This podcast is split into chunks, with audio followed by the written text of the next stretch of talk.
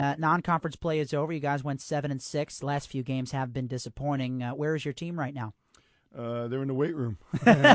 we just got done with practice, and we had a good spirited practice, and then they went over for their hour lift afterwards with our strength coach, and uh, you know we're we're at seven and six. I'm happy about having a winning non-conference record. However, there's a couple games that I sure would like to have back. Uh, and I think I'm still in the process of teaching this young group how to win. I'm tired of saying they're young, but it it is what it is. And uh, you know, I think the residue of losing over the last couple years is thick. And uh, we had a couple games, Monmouth and Siena being two of them, where we had good sized leads going into the final ten minutes of the game, and we weren't able to put them away on the road. Granted, but uh, you know, those are games that I that I think we should have won.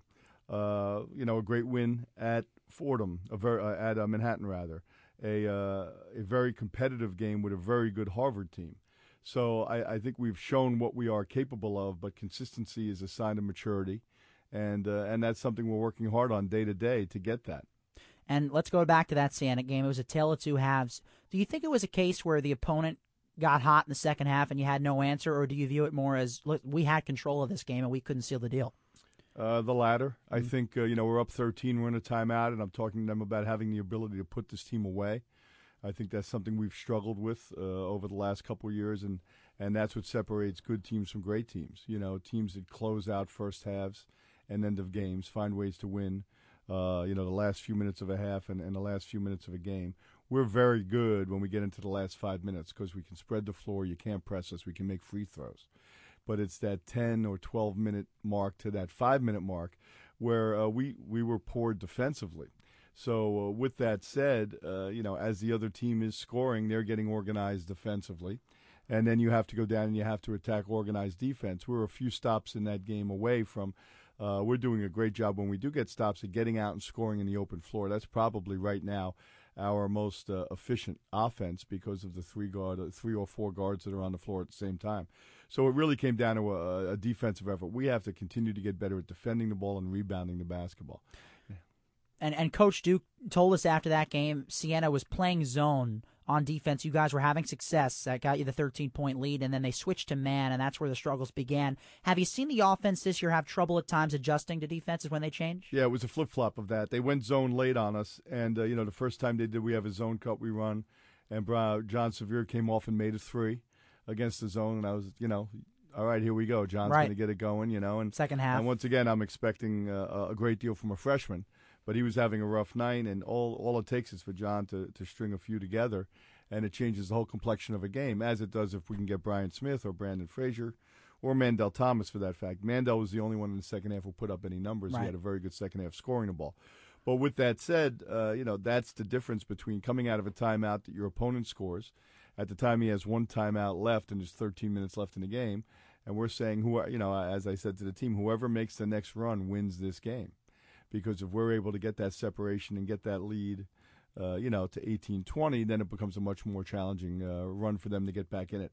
Uh, you know, we came out of the gate flat at Siena. Uh, I thought in the first five minutes of the game it was a rock fight. Neither team could score. We right. had some very ugly, unforced turnovers, and you know, there's an opportunity to jump on an opponent on the road. You know, you can win games in the first five minutes. You don't always have to win them in the last five. so uh, once again, uh, we watched a bunch of tape from it. It's a learning process for them. And, uh, you know, I just have to stay patient. Looking forward, you begin conference play Wednesday at Duquesne, and the A10 perennially, you know, every year one of the toughest conferences in the country. This year certainly no different. Do you expect a certain number of conference wins out of your team? No, I mean I don't put a hard number on anything. I think that you know the, the season's a marathon. You're going to go through stretches where you know you'll be healthy, your opponent won't. You'll be injured, your opponent will be healthy home and away, you know, crowds, all of these different things come into into play. So uh, no, I expect to go into each game preparing this team to win, and uh, and I believe we have the talent on the floor to do that on, on most nights if uh, we have a team effort. You know, we're not the kind of team where one or two guys can play well. We've had nights where, you know, uh, Branden Frazier has 30 and Jon Severe has 28, and we don't win because we need to get balance and we need to have a you know a steady play out of the front court as well as the back court. So uh, no, I go into into A10 play. Look, it's the seventh ranked conference in the country for a reason. Uh, you know, the, the, from top to bottom, there is not a game, and I like I've said to you on a number of occasions. I've coached in other conferences, the America East, the CAA, where there are certain nights you know you're going into gyms and it's going to take a, an incredible effort by the opponent for them to beat you. Right. Uh, it, that's not the case in the A10. I mean, any given night, very, yeah, any given night, especially on the road, and uh, you know teams are going to come in and, and, and they're going to go after each other. So it's an exciting time for us to go into conference play, and, and, and hopefully we can take care of business on the road at uh, Duquesne on Wednesday.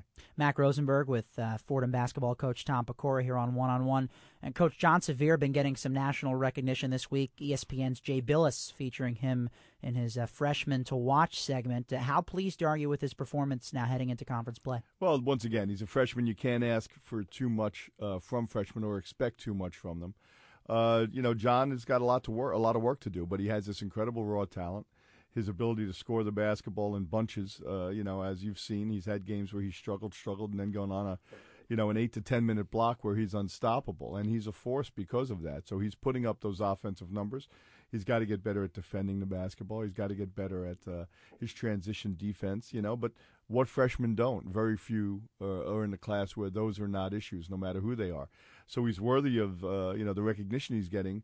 You know, being one of the leading scorers in a conference uh, as highly thought of as the A10 is, is quite an accomplishment for a freshman. Now, you know, can he keep it up as we get into conference play?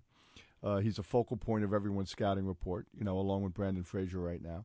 So how does he adjust to that? The, the, various defenses he's going to see, the double teams he's going to see, the fact that teams are going after him defensively to try to wear him down at that end of the floor.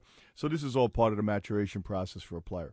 718 365 9070 if you want to ask a question about Fordham basketball here to Coach Pecora. We also have an emailer question in here from Michael Kalp. And Michael asks uh, Jon Severe, a tremendous scorer and talent, at times his shot selection and turnovers hurt the team.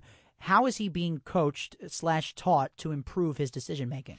Well, you know, you watch a lot of film with him. One of the hardest things for great high school scorers is to learn how to play with a yellow light, not a green light, and that's college basketball. You know, and uh, also with great scores, at times you have to understand.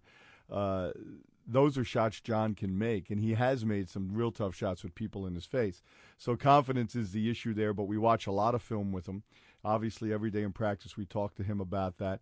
His assist to turnover ratio for a freshman isn't horrible. I've seen worse, you know, and he's had games where he's had high numbers when he's had the basketball in his hand. I thought the second half of the Loyola game, he looked like a future point guard. Right. You know, he was getting in the lane, laying the ball off, hitting people with plays, uh, making good basketball plays.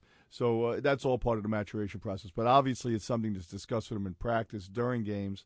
And then we do a lot of video work where we sit down with the guys and we show them video and, and, and show them what's happening off the ball one of the difficult things for uh, many freshmen coming in, especially when they're backcourt players, is you're not going to get to the rim the way you did in high school on this level. The bodies are too big. People just close out and and uh, and get to the ball so quickly on a defensive end. So that's one of Jon's challenges as well. But uh, we're, we're, happy with the progress he continues to make.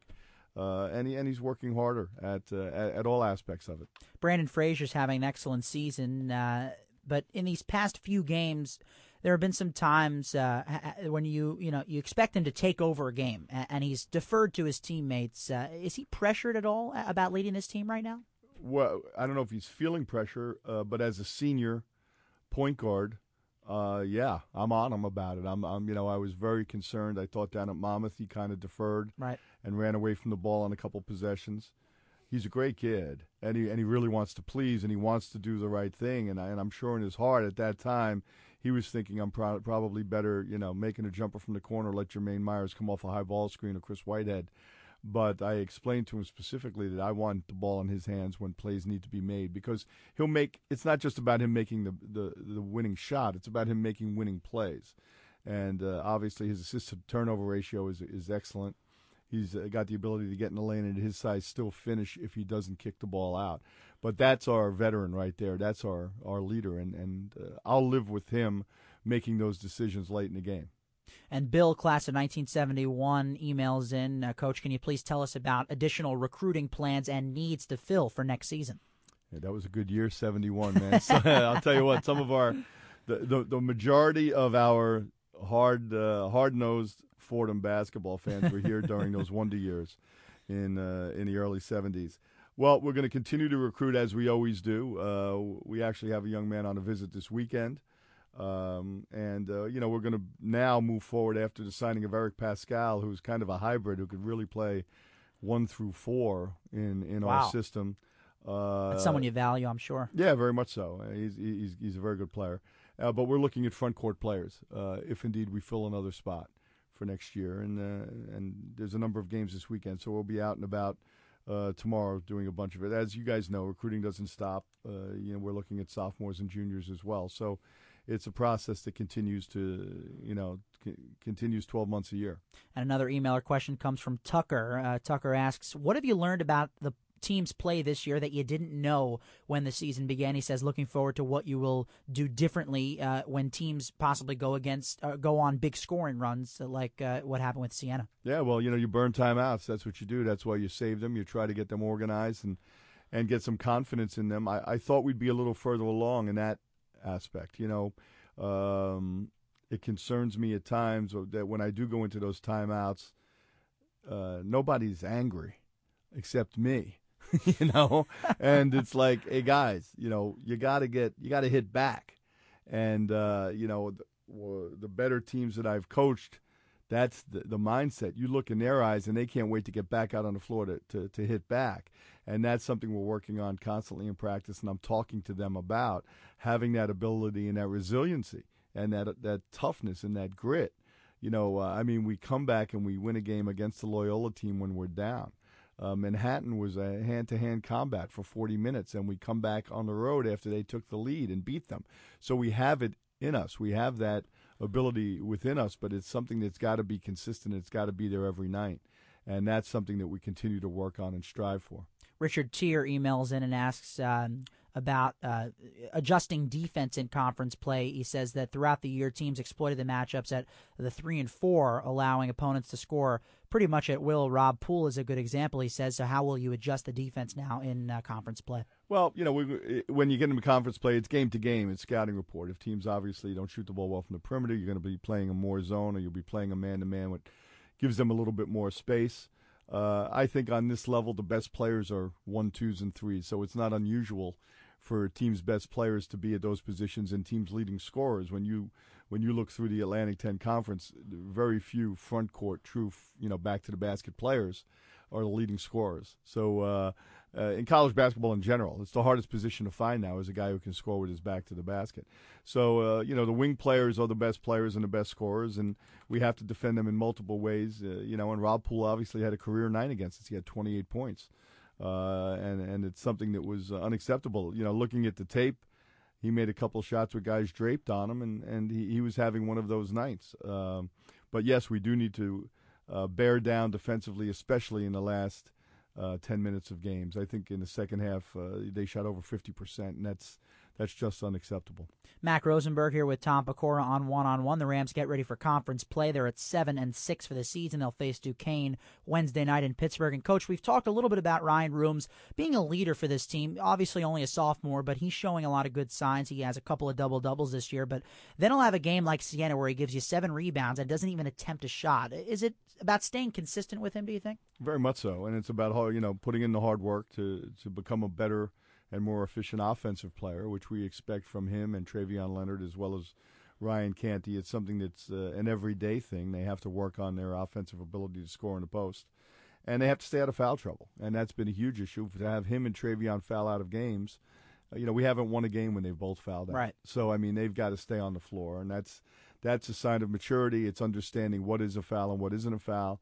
And then keeping your composure so it doesn't – uh, escalate and you know you pick one up a minute later because you're frustrated and you're trying to make a hard play uh, it's a sign of immaturity. But once again as a sophomore and he's getting a lot of minutes and, and his maturation process has got to speed up uh, you got to work to get shots. You know shots don't come easy on this level. So uh, I talk to all of the players about making sure they all have know where their offensive sweet spots are where they need to get on the floor to have success and uh, so do their opponents because everyone is obviously prepared and scouting. So they need to work hard to find shots and, and to get shots in areas of the floor where they can score. Email or question, a couple of them both dealing with uh, Antoine Anderson and Manny Suarez, guys who haven't played yet this year. Uh, Brett Olin wants to know, did we lose uh, both of those appeals? And another email or question comes in about what is the status uh, of those two as well. Yeah, they'll both be redshirted for this year. They're both uh, Antoine, through the NCAA ruling, is allowed to practice, so he's been great in practice and and doing a very good job for the second team, really putting pressure on the first group. He's he's a fine player. Uh, you know, he's he's really competitive.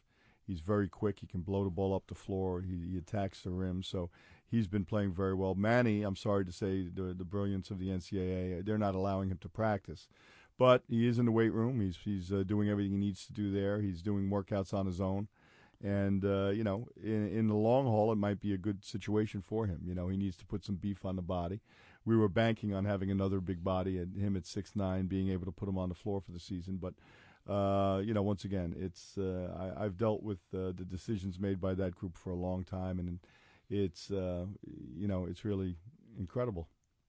And coach, a final question here. Uh, Bryan Smith, uh, he's played up and down this year. He was worked through some injuries. We've talked about how much of an X factor he is for you guys. What do you see as the main issue with him right now? Well, once again, I mean, it's something we've talked to Bryan about his entire career here. Has kind of been up and down. When we've yeah. won big games, Bryan Smith had big games, and uh, when we've lost rough games, Bryan Smith has struggled. And it's not all on his shoulders, obviously, but I think he, uh, you know, he needs to understand once again that as a scorer, and that's what he is, and his ability to stretch defense. He's got to find ways to extend defense by putting himself positioned to get open looks at the three. Uh, at times uh, this year, he's been, and it's through you know his competitive nature.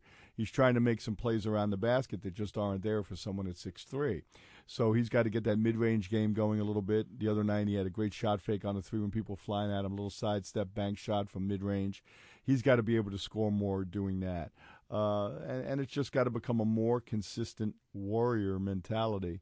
Uh, you know, for him to go out and compete with bigger bodies, and we understand that, but we've had players do it in the past, and uh, and go out and defend and rebound, and, and once again, another guy who needs to stay out of foul trouble. And when we look at the fouls as a group, they have to their basketball IQs have to increase, and that's our job to teach them that. But they're picking up some silly fouls a long way from the basket uh, and you know they add up and they come back and bite you in the tail in the second half of games. Coach, as always, thanks for the time. Uh, we will talk to you on Wednesday in Pittsburgh. Thank you, guys. Thanks very much for everything. All right, that is head coach Tom Pecora of Fordham basketball. Again, the Rams open up conference play at Duquesne Wednesday night.